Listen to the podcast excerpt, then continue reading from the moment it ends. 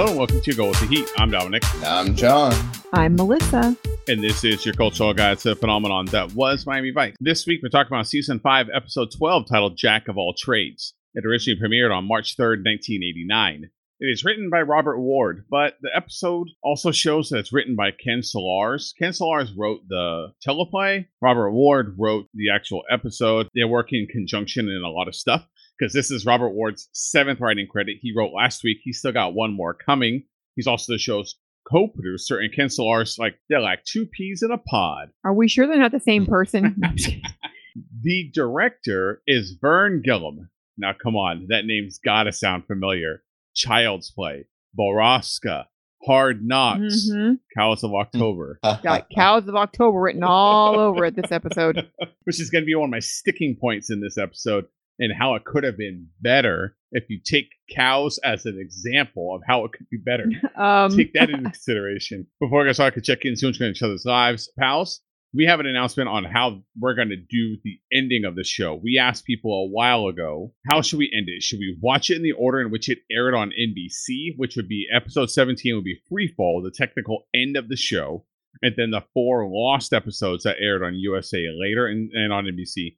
Uh, except for one. If we should watch it in that order, or if we should watch it in the order in which it was written to air which was the four lost episodes were in between, and then Freefall. The conclusion has come to this moment right here. The decision we are going to watch it the order in which it was written and supposed to air on TV and end this podcast on Freefall. Which I think is a natural fit because it would be really weird to do freefall and knowing like how the show's going to end and then come back and do the lost episodes, which I understand that's how historically that's how it aired. But for us telling a story, I think this is the order in which we watch it. I agree. I think it only Yeah. makes sense to do it that way. Yeah, I mean, otherwise it would be like one big flashback. Especially because, as far as I understand it, haven't seen it yet, but as far as I know, Valerie makes an appearance in Freefall, and then she's in one of the Lost episodes. There's story problems because of the order in which they were written versus when they aired. There's story problems because free fall is clearly the end. There's no like the story is the end. So there's no yeah, eh, there's no way to, to get around that. Let's just pretend NBC did it the right way instead of having to pimp out USA for.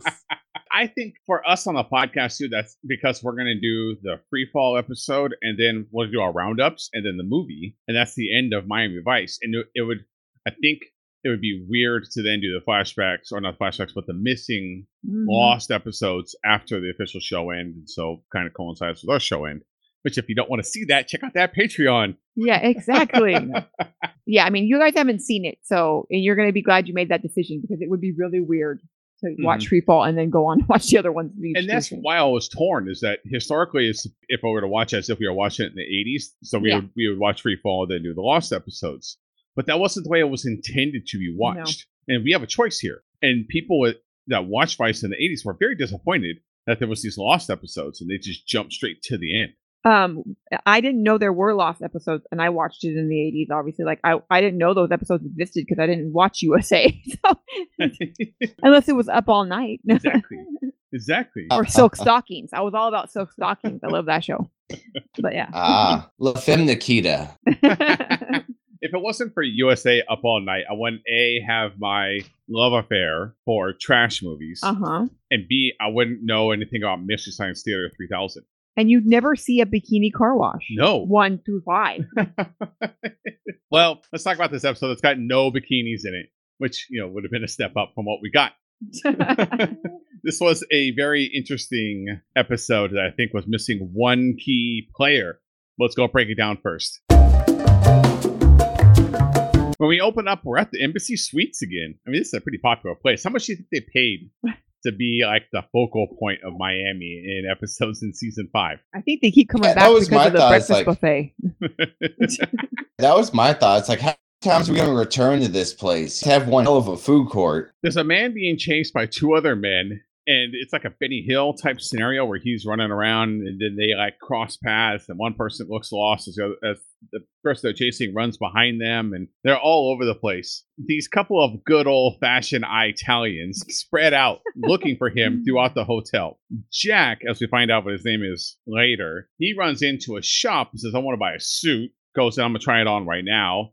Those Italians come running in. They don't see him. As they spread out, keep looking. He hands the woman who's there helping him pick out the suit, hands her the credit card, says, Please go ring this up. I think I'm gonna take it. She goes over to do it and he sneaks out the back door. But then when she's running the credit card, she's like, What's a code 19? This card won't go through. And the owner is pissed. And for those that have worked in retail, code 19 is like hit the red button, red flashing lights come pulling down from the ceiling. Time to call security to be a professional witness. Melissa, you were one of those professional witnesses.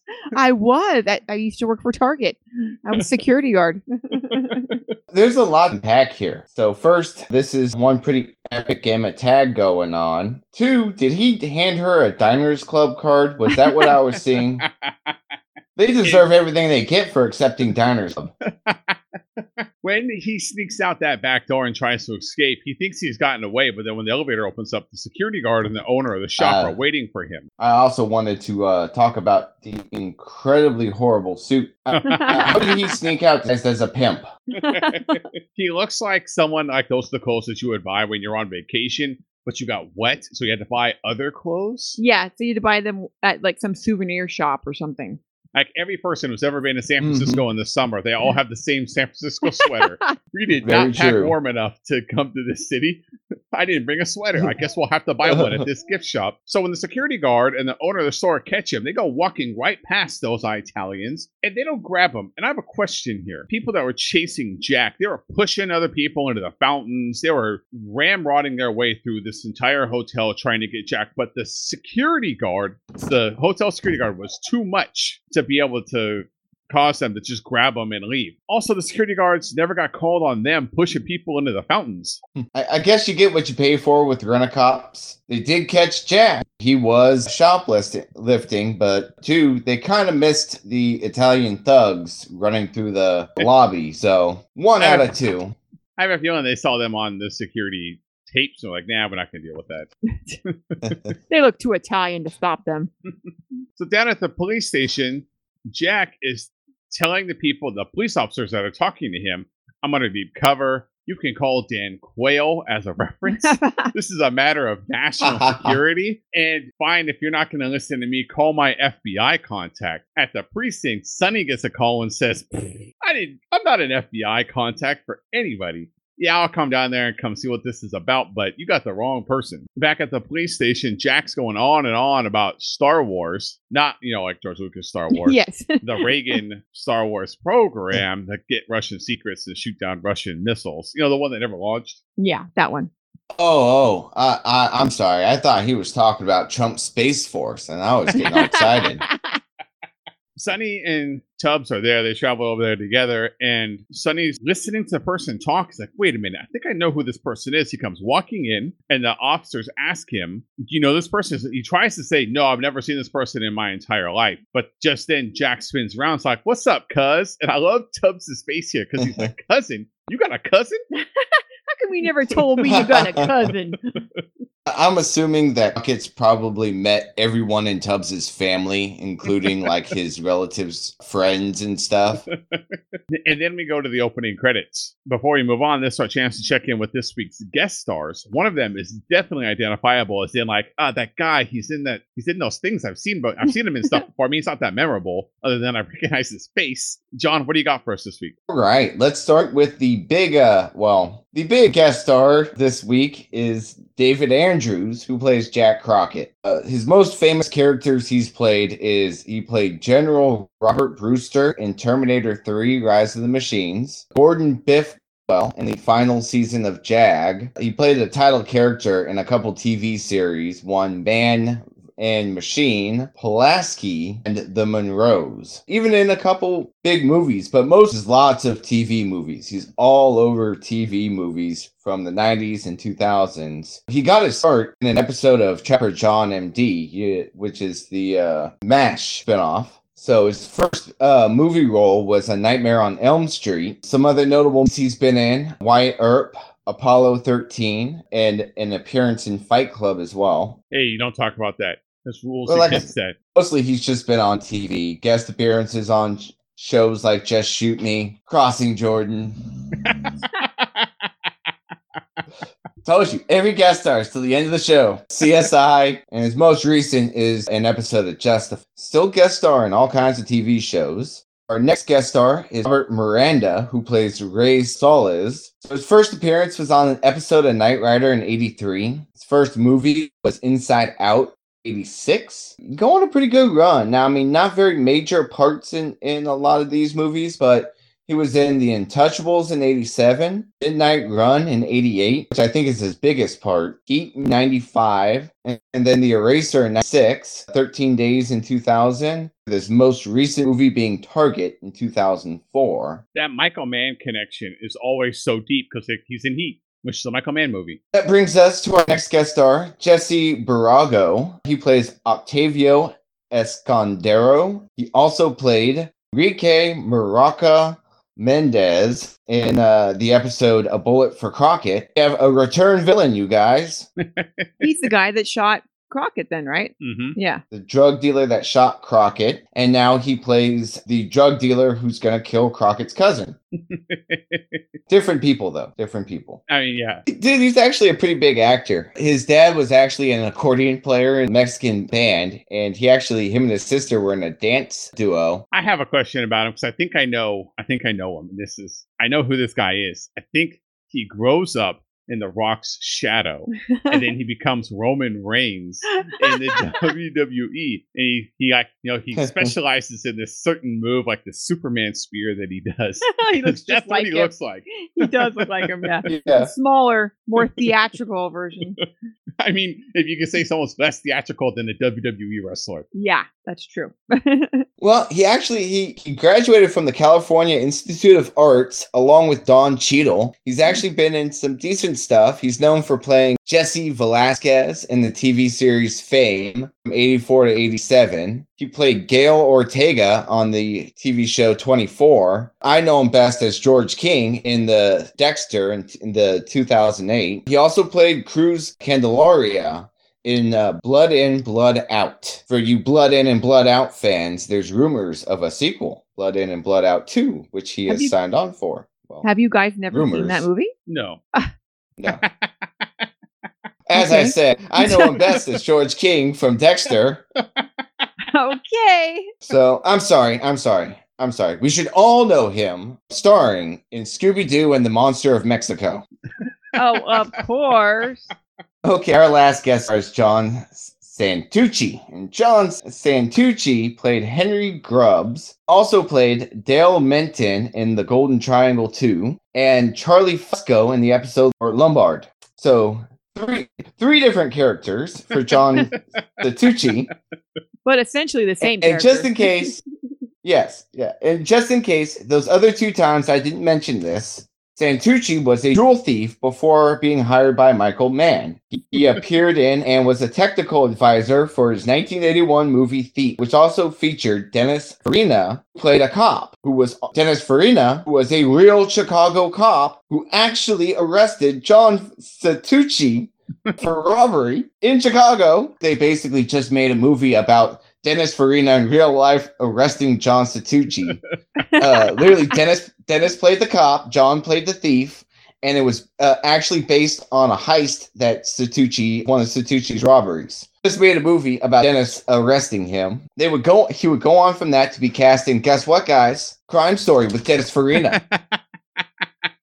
Why go with a good thing? Dennis would play a cop. He would play a mob boss. It's gotta work. He was a jewel thief. he would also be in the movie, uh, the TV movie LA Takedown, which is obviously the pre-TV movie version of Heat. Uh, another Michael Mann connection. But outside of Michael Mann stuff, his only other appearances were Wise Guy, uh, The Flash, and something called Point Man, whatever that is. Something to do with jewel thievery. Unfortunately, S- Santucci's TV career will would fizzle out in the early 90s and he would return to a life of crime. During the 90s, he would be charged with multiple counts of theft by deception, including pleading guilty in 94 when caught with over 100 items classified as burglary tools. Not items he stole, just the tools. Uh-huh. I wonder if Dennis Farina arrested him that time too. I wonder if he caught him. When we come back from the opening credits, we're at the police station and the shop owner is pissed.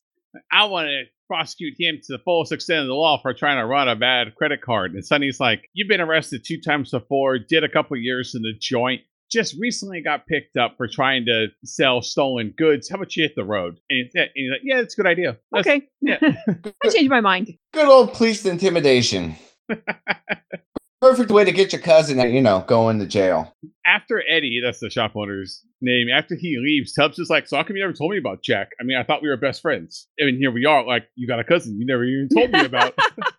Long Uh, lost cousin. I, I do like Crockett's line. He would cheat on a blood test. he also refers to him as dandruff. Well, I mean, he is like dandruff. When he goes to talk to his cousin, his cousin was apparently out west and said, "Did did he say he started a dude dude ranch? I- Is that? I- I- Am I th- am I thinking of the right thing? I'm pretty sure that's what he was saying. And Jack is also saying, I have a regular full time job. I do sales now for a place. And Sonny's like, What? For selling Velcro toupees? And Jack says, No, no, no. No, don't be silly, No. See, like, Captain. I was going, I'm on the straight and narrow. Well, I am now, as of this moment. Before this, I wasn't, and I was being chased through the embassy suites. But right now, I'm straight and narrow. See, here's my business card to World of Waves. Captain Mike's World of Waves. Captain Mike becomes an important character because we find out Captain Mike is secretly Harry. Sonny's like, I gotta see this. I gotta see you sell pool supplies because Jack says that he's been here for a couple weeks. So they head over to the World of Waves. Sonny is watching Jack sell this filter to this guy. And he actually does a really great job of selling those nails. gonna say, man, he does a fantastic job selling this guy a shop vac. I mean, he could seriously sell these on an infomercial. And that's what this scene kind of feels like is an infomercial for shop vacs. It works too. He shows him in the demo that it works. And this guy that he's talking to, like, nah, it's too expensive. I can't take it. He steps outside. He's giving him the whole Glengarry process. Hard sells him. He gives him the evidence. He steps out, lets him think about it. He comes back in. It's like, sorry, I can't do it. My boss, Sonny, out there waiting in the other room, says that I can't sell it to you for that price. And he says, okay, fine, I'm going to leave. He's like, okay, if you're going to pay cash, I'll take it. And the man says, can I pay you in Cuban cash? Question. So wouldn't that be pesos? I'm pretty sure it is. There's How an would- embargo oh, on yeah, I was Cuba. say, like, how did he get the how did he get the I, cash? I'm more curious. He wrote down a number, then the other guy wrote down a number that was obviously smaller, and then now that number's in pesos. So does that mean we got like divide it by like seven or ten or what's the exchange rate at this point? this is similar to what me and Melissa were going through earlier today, where we are trying to convert grams to cups. How Don't- many tablespoons in an Uh, ounce, and how many ounces in a gram? It was really hard. So later, out at this Cubano's house, Jack comes pulling up. Oh, He's been summoned out to the Cubano's house. this Cubano is terrible. He starts in with this terrible accent. All I got out of this scene was he thinks it's a gam and that piece of garbage, garbage, and, something about a couch. Did I convey the scene? Jack says, I just want to make it right. He's like, Damn right you are, because we're going to kill you unless you don't make it right. It's this black sludge is just spewing into the Cubano's pool. And he sees at the corner of his eyes, like, Hey, what are those guys doing down there? And someone mentions to the Cubano, like, the, the, the shipment has arrived. Like, how about you mind your own The business? patio I'm to go take care of furniture. this. Yeah, yeah, my patio furniture has arrived. Jack's pretty lucky that the patio furniture showed up like it did because he was pretty mad. so of course Jack, you know, he's he's underwater here. He's he's trying to go straight and narrow. And instead of paying the cash back with us, he pays the cash back, and then he tries on the block and goes and spies on what the Cubano is trafficking, which will, which actually isn't important because that'll never come up again about like what kind of drugs it is or anything. Just all the thing we ever talk about is the money. I thought it was actually patio furniture. Back at the Waves office, the Italianos, I'm gonna call them from here on. I'm not gonna call anyone by their name. They don't deserve it. I've been referring to him as Captain Mike, so we're at Captain Mike's office now. They come in and talk to Jack and they want their money. Jack says, It's not my fault you lost your money. I told you there was risks to this investment. But the Italiano says, I don't care about any of that. I want my $50,000 back and I'm going to get it one way or another. And Jack tries to talk his way For- out of it by saying, hey, remember when we went to Big Bear, we went skiing and there was all this stuff? And the Italiano's like, I don't care about any of that stuff. Everything always works out for you. I got chased by a bear, but you always make sure everything works out for you. Well, this time it's not going to work out for you. I want my money. The business he invested 50k in was a kosher ch- Chinese food restaurant. I think Captain Mike might be uh, covering from a stroke. Captain Mike has given Jack 24 hours to pay him back. So now we go out to the Cubano's house, and Jack, we all, I mean, it's pretty obvious that it's Jack. He breaks into the house, finds the boss counting money, and robs him at gunpoint while wearing a cat mask while using a Not a fake cat mask. Not a cat. It's a mount. It's a rat mask.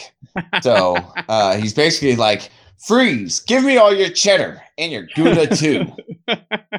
He's using a really bad Hispanic accent too, and the because the the Cubano doesn't have his bodyguards with him, he asks, he gives them the money, and then Jack's able to leave, and he's being able to escape with the fifty thousand dollars. Jack pulls up to his house, and Crockett's already there. Sonny has a six pack, and he wants to catch up. It's like, hey, we're family. Just want to see what's going on. And Jack's trying to say, I can't. I, I got a date. I got a date with a lady named June, and she June Uh, Porch. so he says, Hey, let's go inside, but I want to stop here for a moment. After season one, we pretty much stopped seeing Sonny drink. And in this episode, he's drinking a lot. When Jack pulls up, he's already Mm. drank a beer. And later, we'll see him with more beers. And then even later, we'll see him getting extra drinks at the bar. I don't know where this is going, but I'm I I guess he gave up on being the world's greatest dad. I noticed that too this episode. I was like, man, he's really hitting it hard. Like, he almost never drinks. Actually, I thought he was sober because we never see that happen. It you stop seeing him drink at about the time you stop seeing him smoke. Tubbs and Dad need to have an intervention. Uh, I, I think he needs to. Spending too He much needs to go time to a with meeting. blame poor Stan. Stan. Obviously, he's not acting. Jack's not acting suspicious at all. He actually does have a date with June Porch, uh, which is why it's so confusing that he completely stands her up. If you've seen her, she's she's a beautiful porch. Almost certain he's squatting in someone else's house. Quite possibly, he's also being fumigated. So it could potentially be dangerous that these two are hanging out here. But all of that aside, as Crockett is giving him the third degree on the sly, you know, kind of testing him, somehow the phone's and it's for Crockett, which We should said be that too. impossible, right? we were like, how did they know to call that number? yes. So if he's squatting in that house with all the furniture underneath sheets, how does anyone have that phone number? Am I the only one that noticed that in that kitchen there is a staircase that goes nowhere? I didn't notice that. So in wh- where where, you- where, where Sonny walks in, there's like this this what should be like the beginning of like a spiral staircase, but it goes into the wall. There's like no opening to get into the stairs. I mean, unless I just can't figure it out, you'll have to go back and maybe prove me wrong. But tell me where those stairs go. How do you get into those stairs? Or maybe I don't know what it is.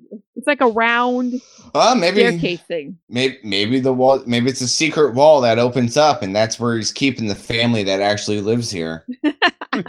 I love the way that Crockett ends the scene too. So after he gets his phone call from, he goes, "Oh man, I gotta go. Some idiot ripped off a mob boss. You know, is about to get killed. Gotta go." Question two: How does Vice know that a mob boss got ripped off for thousand? Did he call it in?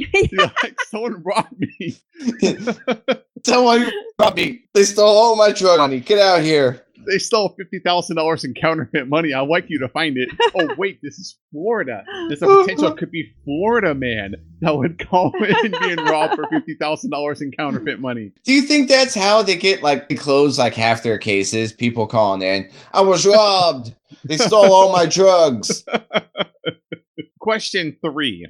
Why would Jack be nervous about answering his phone if he's given the phone number out? Because obviously he gave it out so that Sonny knew how to call him, and he gave it to the Vice team, and he's giving it to other people. How come he's so nervous to answer the phone? There's too many questions in this. I don't know. Let, let, let's go back to Captain Mike's. Maybe he has some answers, or he's going to have another stroke. One of the two. Jack pops into the restaurant. He's paying back his Italian mafia, and Captain Mike says, "I'm happy thanks, but I'm never going to do business with you again. So then Jack heads home and he pulls up a pizza and beer. It's like, I'm going to have a good day. I mean, it's not on the same level as like having a bag of porn, no one can Yeah, be that happy. uh-huh. but it's like, this is going to be a good day. And just as he gets to the front door, two men grab him, punch him, throw him in the trunk of the car, and leave. And they just leave their pizza on the ground. Monsters. Jesus. Henchmen these days. Please bring the pizza with you. So they show back up at the Cubano's house and they're beating Jack up some more and take him in to see the Cubano. And who's doing like the worst Tony Montana impersonation? It's like Tony Montana and the Godfather if they were to have Dude, a terrible. this episode an ugly love child. this whole episode has been a competition between every single one of them to do their worst Tony Montana impression. Like everyone gets their opportunity to do it. When he robbed him, he pretended to have a Cuban accent. We've I've already talked about the guy who thought it was a gam. now we get Prince uh, trying to do his best impression. The only one that doesn't is Burnett. Had he been given more time, included in on the contest, he maybe he would have tried a Cuban accent too.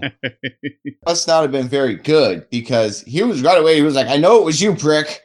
I know because you have the same dumb pink shoes. Jack says that money was drug money, but the Cubano says, I don't care if you know my business. I want my money back. You got now you got 24 hours to pay me back. So now Jack's gonna head back over to the Captain Mike's restaurant and he's having dinner with I think just one person. I don't know. He's doing the most Italian thing possible, which is sit at a table and talk to everyone around him at other tables. yeah, exactly.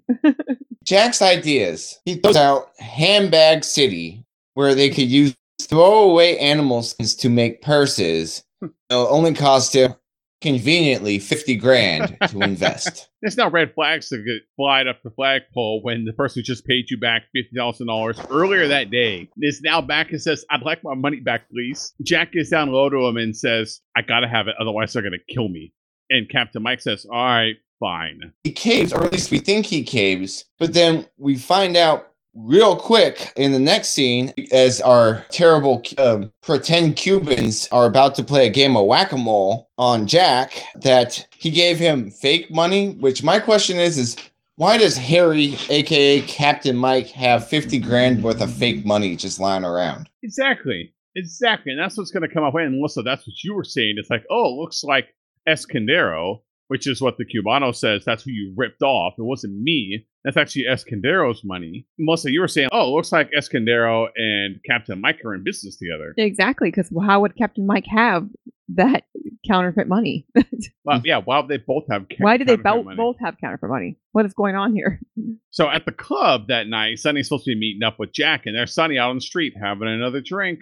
Yeah, he's like drinking while he's waiting for him to show up. It's like, what's going on there, Sonny? hmm Meanwhile, Jack is getting beat up at Escondero's because he says, "You paid me back in fifty thousand dollars in counterfeit money that I just gave to someone else a few days ago. Why would I accept your counterfeit money?" Yeah, it was my own counterfeit money. I made it. And, and to be fair, he's being pretty understanding about this. He even gives him a whole nother hour because he says his plight intrigues me, which just makes me think that these people are just stupid. and then he stood up, cocked his arm, punched the ground. you leave Roman Reigns alone. Jack says, I can get your money in the hour. Escondero, like you said, John, he's like, make this exciting for me. But he says, You have to take two of my men with you. So they go to the club. That's where Sonny is waiting. Jack pulls up and he calls Sonny over, and Sonny can see from distance, like, Oh, Jack, what'd you get yourself mixed up into this time? But he comes over, like, Hey, Jack, buddy, what's going on, pal? Hey, let's, let, hey, you got some cool friends here. This is a nice looking car. Oh, no, my beer. Blammo. He's able to Yeah, you know, clothesline Jack out of the back of the car. Oh man, just like they practiced. It's like that one time at summer camp when uh, Jack w- owed that guy uh, fifty thousand, and you know, They're able to barely get away as the Cubanos or Escondero's men try to shoot at them, but then they miss and they have to drive away because there's too many witnesses. Question Does no one call the police for drive by shootings in Miami anymore? no, it's a regular thing. They're like, oh, it's sunny. Eh, Don't eh. worry about it. It's just sunny. So Sonny and Jack get away, and this is probably my favorite scene of the episode because Sonny starts taking his jacket off. He's taking off his cups and starts setting everything down next to it. And he's gonna he's like getting ready to give him a good old family whooping. I am gonna beat the crap out of you for dragging me into this. I'm gonna do a CIA black site interrogation on you. yes.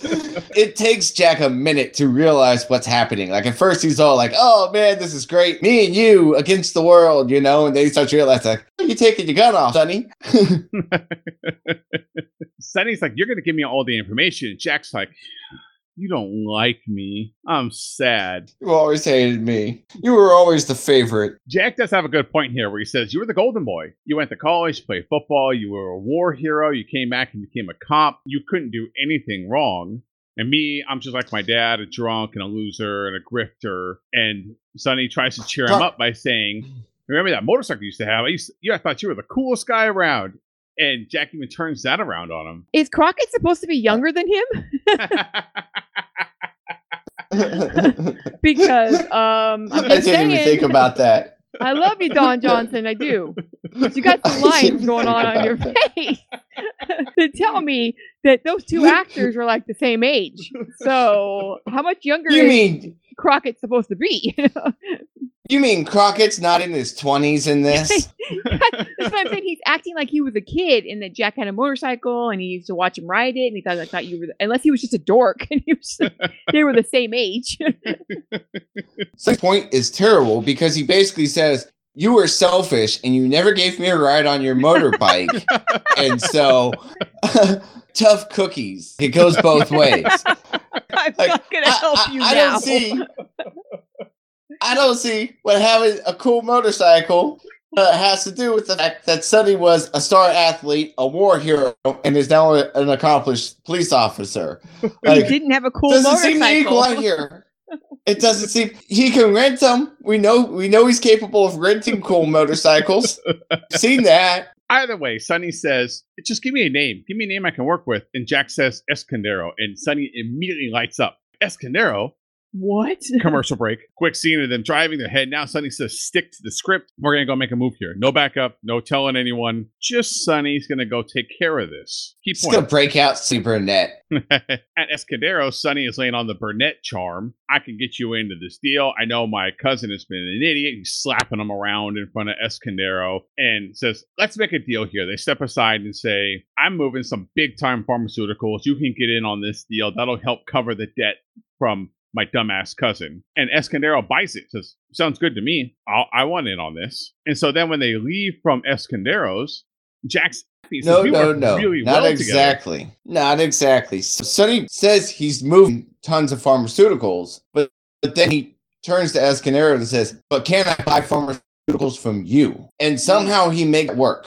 Like he try, he convinces him he's this big time baller, but then can I buy a few million dollars worth of pharmaceuticals from you? It's like, wait a minute, I thought you had connections. I thought you were gonna make this deal to pay back this money. So when they stop off at this bar slash club thing, Jack's like, "We work really well together. We should go into business together." And you can see Sonny's face just drop. You still don't get it, do you? And then he orders another drink. He orders a double, actually. So Jack, all high on his bust on Escondero or Roman Reigns, his high. He's all high on his bust of Roman Reigns. He goes over to Captain Mike and says, You gave me $50,000 in fake money, and I'm going to have my cousin, a Miami cop, come bust you down. And that wasn't even the best part about this because when he walks in, you see Captain Mike, he is smiling at a cannoli. He's like shaking his head like, a good ass cannoli. no, it's more like I'm gonna eat you. I'm gonna eat you today. It's a very agreeable cannoli. not only does he sell out his cousin about being a cop, but he practically tells him, like, yeah, and his name's Sonny Crockett, but he goes by Sonny Burnett on the street. Like, watch out for him. So later that night, Captain Mike is with Roman Reigns and they're riding in a limo. Roman Reigns says, Here's $200,000 in fake money, but be sure not to spend it locally. And Captain Mike says, No He's problem. keep getting this fake cash. he says, No problem. I'm going to take it out of the area. I wouldn't be crazy enough to do it in my own area. And Roman Reigns is like, then how come this guy that came into my office and tried to pay me fifty thousand dollars of my own counterfeit money? Like, what do you look like? Like, oh, he's kind of a scrawny, you know. Like a schlub, basically, Mhm. what he calls him, like a screw up. Captain Mike says, oh yeah, his cousin's Heat. Everybody in the in the limo's like record scratch. What? Heads turned from the front. Yeah, they even look behind them, which I thought was silly. Like, what is he gonna pop out from behind the seat? So now we're to the meet, and this is when Sonny's deal is supposed to go down. He's going to bring down Escondero. No backup. No one even knows where, what he's doing. No, no, Stan Nope. comes later. no. Switek knows that they're what they're doing. He knows because he's the one that got was supposed to get the money, right? Yeah, he's like, I have to tell No, Stan. he was about- just driving me. he's like, I have to tell Stan because Stan's gonna get the money, and we're and that- Mm. so yeah, Stan's driving there. Like you could see him. He, Where he did has that. Stan get Finny from? I'm so confused. Is But there he- just like a store that you can pick up fake money at? But I think what happens is they take him from his house. Not that he never gets to the he doesn't get to the meet on his own. They show up at the house with the gun and they drag him away earlier than when he was supposed to be at the meet. So That's Mhm. why it takes Stan some time to get there, like because he thinks the meet's still at this certain time and shows up like you know twenty minutes too late. So why didn't we get a scene of Stan stealing the money? No, but he's already got the. I'm confused. all I know is when he says I have to I have to call Stan and he has to be in on this too. He has to know what's All going on. right. That's Let- all I know. So Let's get back to this this deal. Roman Reigns is standing up top on the balcony, about to give us a Shakespeare yes. uh, performance. It looks like Crockett and and Jack are doomed. They're about they've been figured out and they're about to be killed. Instead, they lock him in a supply closet. At first, I thought he was actually pummeling Jack. Okay, that makes sense. I'd beat his ass too. But apparently, it was an elaborate elaborate ploy to get them to let them out of the closet, and then it's a Benny Hill chase slash shootout. and not only that, but Sonny just murders the entire Escondero gang, including telling Escondero to freeze. Escondero does freeze, And he still then shoots him. Shoots him. Yeah, he's like freeze. He's Yes. like, okay, I'm freezing, and then he shoots him dead. All you see are those sleeves Yeah. flying up in the air when he goes out. That's when we see Stan driving by and he hops out and comes running over. End up on the dock and they can't find Jack. And then we see the boat taking off and you know it's Jack and he's got the 50 grand. And Crockett's, well, let him go. It's not like he's committed 10 felonies throughout this episode. Yeah, he can go because I Oh. never want to see him again. But what's bugging me is then that's when Crockett reveals that the 50 grand that he's driving away with in the boat is fake. Well, wait a minute. If Crockett went over there with 50 grand to pay back his debt, why is it fake money then? Where did Switek get the fake 50 grand from? And also, why is that okay? Why can Sonny just make that determination? It's because Castillo's still in the hospital, clinging to life. And Sonny's like, yeah, fifty thousand, go for it. well, I mean, I think he was going to arrest Eskin, whatever his name is. I can't even say his name correctly. Roman Reigns. Roman Reigns. He was going to arrest Roman Reigns after Yeah. he did it. So I guess I don't know. Yeah, I don't know where he got the. I, I think mean- maybe they have it in the. They have it in uh, evidence lockup. They just have But Stan didn't, counterfeit Okay. money. Stan didn't know it was counterfeit though, because he says this is an apartment issue. They took the fifty thousand dollars, and Sonny's like, it's counterfeit. Yeah. So Stan didn't know it was counterfeit. So, like, I get Roman Reigns apparently having 250 grand of fake money, but where did Sonny get a 50 grand of fake money? And how come Switek didn't know when he's the one that procured it? Good question. Vern Gillum, I where don't are know. you? We got questions for you. And they freeze frame on Sonny's shitty grin as he walks away. and with no, utter disregard for now the entire crime world will know who Sonny Burnett is. That's the best part about this episode where he goes like, I wonder how they found out. How did they get my blow my cover? Who blew my cover? Like, um, you blow your cover everywhere you go, you dummy. How many how many drug dealers have you locked up? Wait, wait, wait. How can he continue to use Sonny Burnett if Sonny Burnett was the mass murdering king of South Beach? Well, I mean, I think that's how you How can could do he that. con- He just disappeared one day. Like How could everyone he thought he was dead. How could he still use Sonny Burnett when he is wanted by bloodthirsty pirates? He's wanted I by haven't forgot you, Frank Zappa. I haven't forgot you. he's wanted by everyone in South Beach. He ramrodded everyone in that area. He screwed over so many people, killed so many people, took over so many routes, screwed so many truck drivers who were the the delivery people. Everyone should He know who started Sonny a drug union. Yeah, I mean it's true. It's another one of those things that Miami Vice is hoping you don't think about. Before I get too far into my final thoughts, let's go take a look at this week's music because it is hilarious that we've got to have John talk about th- what they got in this week's music. So let's talk about that first. All right, John. Normally I see a funny band name and I'm like, oh, this is going to be good. And then I saw that it's the same band for all the songs in this episode. And then I saw the band names like, this is going to be even better. What do you got for us this week? We three songs in the episode. Songs are Fugue number five in D minor, Aria, and Invention number one in C major. If that's indication that this music's a little bit different than the normal music we talk about here, the name of the band should get you the rest of the way. This is by Swingle Singers. now I thought Swingle Singers was a play on words like swingers and single, but apparently it was formed by a guy named Ward Swingle. So apparently it's just his last name. Swingle Singers. And they're an a cappella group from Paris, France. They've been around since 1962, still around today, but even while the membership's changed numerous times, all the way up until 2011, they maintained eight members during two bass, two tenors, two altos, and two sopranos. In 2007, one of the members left and they just stuck with seven members, and so it kind of screwed everything up.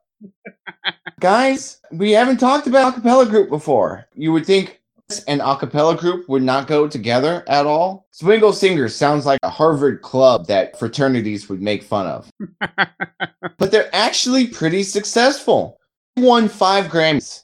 Can you believe that? Five Grammys. Wow. Their music has pretty much mostly graced the background of many TV series, ranging from West Wing to Glee, movies including Thank You for Smoking and Wedding Crashers. They've actually got some pretty good uh, credits. Ultimately, the story, Swingle's singers, they were all background vocalists for Mimi Perrin's French vocal group, Les Double Six, which I don't understand why the first part's in French and the second part's in English, but I don't get, I don't know. But yeah, so they were all backup singers uh, for that, and they actually uh, somehow like they they were the swing swingle singers of Les Double Six or something until uh, until 1973 when the original group members disbanded and Ward Swingle would move to London, hire a bunch of new members. As uh, screw those other guys. we're gonna be we're gonna be Swingle Two. He would go on to make music. They would release their first album called Jazz Sebastian Bach. And it was basically made as a present for family and friend. Just something they could hand out to their family and friends. Hobby a cappella group would do. Actually, a bunch of radio stations picked it up and actually played it on on air. It would lead to many, many more albums, which would lead to their music being used in film and TV. But what's crazy about is that Ward Swingle started the group in 1962. He broke it off and hired a whole new band in 73. They would continue to every time that they would lose a member, they would hold an audition and bring in a new member to maintain that eight member two by two by two by two. And they would keep going. Ward Swingle, by the way, would die at the age of 87 in 2015. Mm. But the group still lives on. the most recent member to join was in, announced in November 2018. She's going to join coming next year. She's going to join the group. Her name is Imogen Parry, and she's the daughter of former member Ben Parry. Mm. So it's like now their kids are joining the band. like it's just it's just Swingle Singers is gonna go on forever. Yes. Ridiculous name, a, an a cappella group, a ridiculous idea, who is actually a famous probably the only famous a cappella group that I can think of. Because I, I don't know, can you name it a famous a cappella group? Uh, the pan what's it Pentatonix or whatever that's the one that's the now Mormon Tabernacle Choir. Eh, They're, they're, they're not famous. I mean, come on. They don't have any credits. They'll, they've never been featured on West Wing. true Five Grammys, Dominic. Five Grammys. guys want the Led Zeppelin of a cappella groups, there you go. I shouldn't say Led Zeppelin. What would be a good group that would represent uh, one that changed members a bunch? I don't know. I'll have to think about it. Uh, They're like the Wu Tang Clan of. yes, thank you. Swingle Singers is the a cappella version of the Wu Tang Clan. That is what they are. That's all I could think about was how there's like 20 million members and they change. And either that or Slipknot, right? And no, no, no. I that is perfect. And now I want to start a GoFundMe to try and get Swingle Singers to start covering Wu Tang Clan songs because I think that would be awesome. This is an acapella version of Cream. All right, we're, we're, we're gonna work on this on our end. Uh, let, let, let's go ahead. Let's go ahead and get to our final thoughts. Wu Tang, Wu Tang, jazz hands. All right, Melissa. I'm going to let you kick off this week on final thoughts. Set the table for us. Vice veteran, where should we stand on this episode? it's a fun episode, right? I mean, it's goofy, it's fun. I'm a little disappointed. I think they should have done a different story since he talked about his brother in the episode with his with Billy. Jake, Billy. but his brother's name's Jake. Steve. Oh, okay. I'm like, no. yeah. Why didn't he Bobby. use his, Why didn't they use his brother? It would have been like the perfect opportunity. Even after he told that story about his brother Jake holding that guy, that Yeah. kid's face down in the mud till he died. I mean, Like, right? He, he talked. like, I'm like, yeah, yeah. I mean, he killed that kid for him. I mean, no, but I'm saying like he talked about how he like looked up to his brother and his brother protect, protected him. Like, what would have been better? His brother is like a screw up. He comes to town. He's trying to help him, and also.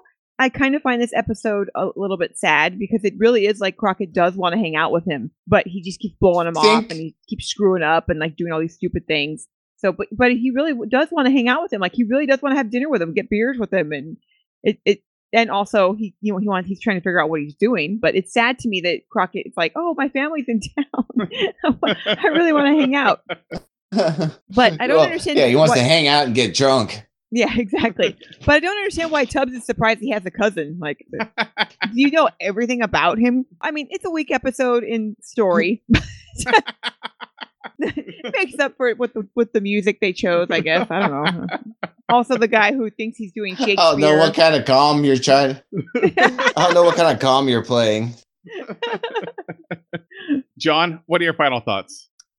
So, Ah. so I, I'm a little caught off guard as Melissa made me think of something when she was saying hers. Do you guys think that maybe Jack is Jake and that maybe I, I don't know, maybe just talked about him, talked him up, or I, I don't know. It's hmm. just weird that Jack Oh, I and get what Jake. you're I mean, they're saying. pretty Like, close. maybe Jake didn't actually exist. yeah, maybe it's actually his cousin he was talking Yes. about, not his brother. He just feels like he's his brother because he's his, like older and he was like with him all the time or something. Yeah, because I mean, he even says, you know, remember when you had that Indian motorcycle? I thought you were the coolest guy in the whole world. I looked up to you. Maybe Jack is Jake. Could be. I I, mean, Yeah. Throwing a fan theory out there. Maybe they're the same person.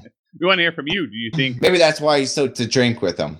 Yeah, yeah. Email, email, goldfeed at gmail.com. Let us know because there's a, that, that's a solid point. Like Jake doesn't actually exist. He doesn't have a brother, so but he didn't want to tell his son that because that didn't that wouldn't fit for his story. yeah. So email us. Let us know what you think. Mhm. Is that is, is Jake real or is he really mean Jack?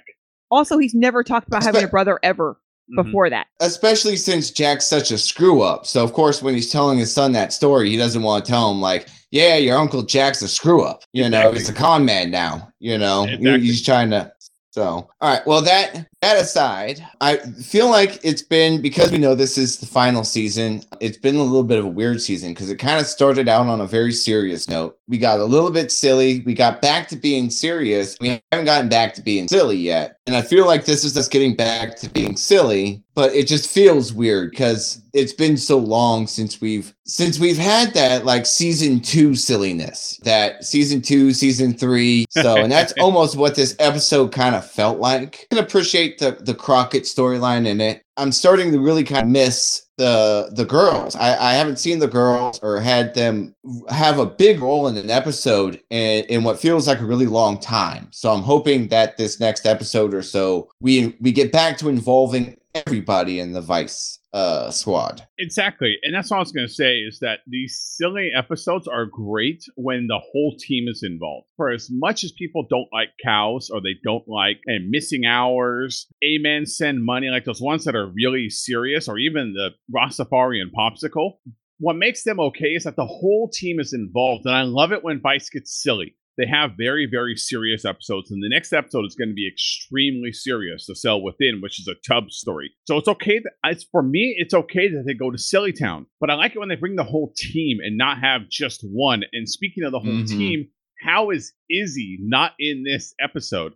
It's got Cuban gangsters. And if you needed Jack to be mixed up in a partner, then Izzy should have been his person that was enabling him and then they could have brought, and then Sonny could have been trying to lash out at Izzy too, like, why are you bringing my cousin into this? Why are you being such an idiot? Izzy must have gotten a parole or something. They must not have anything to hang over his head anymore.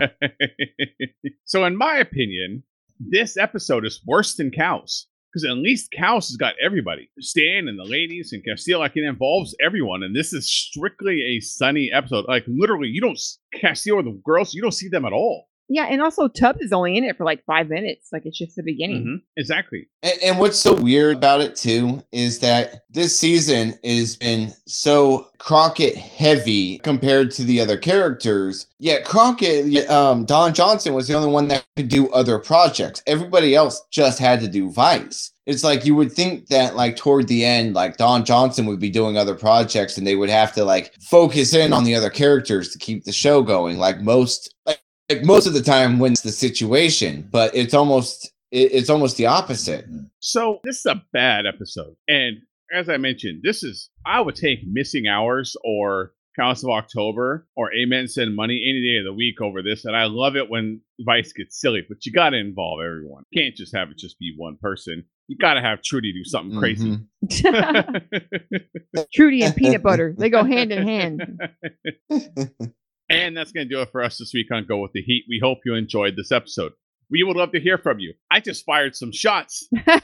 shots fired. I just said this episode's worse than what I consider to be the worst episodes in the whole run of the season or the whole the whole run of the series. Email us goldtheheat at gmail.com. Let us know what your thoughts are on that. Don't forget to email us about our new fan theory, which I don't think existed before, about Jack and Jake being the same uh, same person. Exactly. Exactly. Let us know what you think about Jack and Jake. Email us goldtheheat at gmail.com. Be sure to check out that website, goldtheheat.com. Click on support. Find all the ways to support us. Support step number one, email us goldtheheat at gmail.com. Support step number two, go to your podcast, podcatcher platform of choice and give us the highest rating that there is, but don't write a review. No one ever reads the reviews. Instead, go in there and give us the Jake Jack controversy. Solve that controversy right there in those comments. Support step number three, check out the Patreon, patreon.com slash go with the heat. You want a free mustache? That's how you get a free mustache. You check out that Patreon.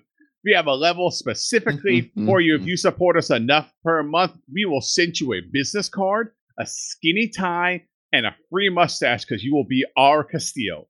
So check out that Patreon, patreon.com slash go with the heat. That's going to do it for us this week. We hope you enjoyed it, and we'll see you all next time. Bye, pals.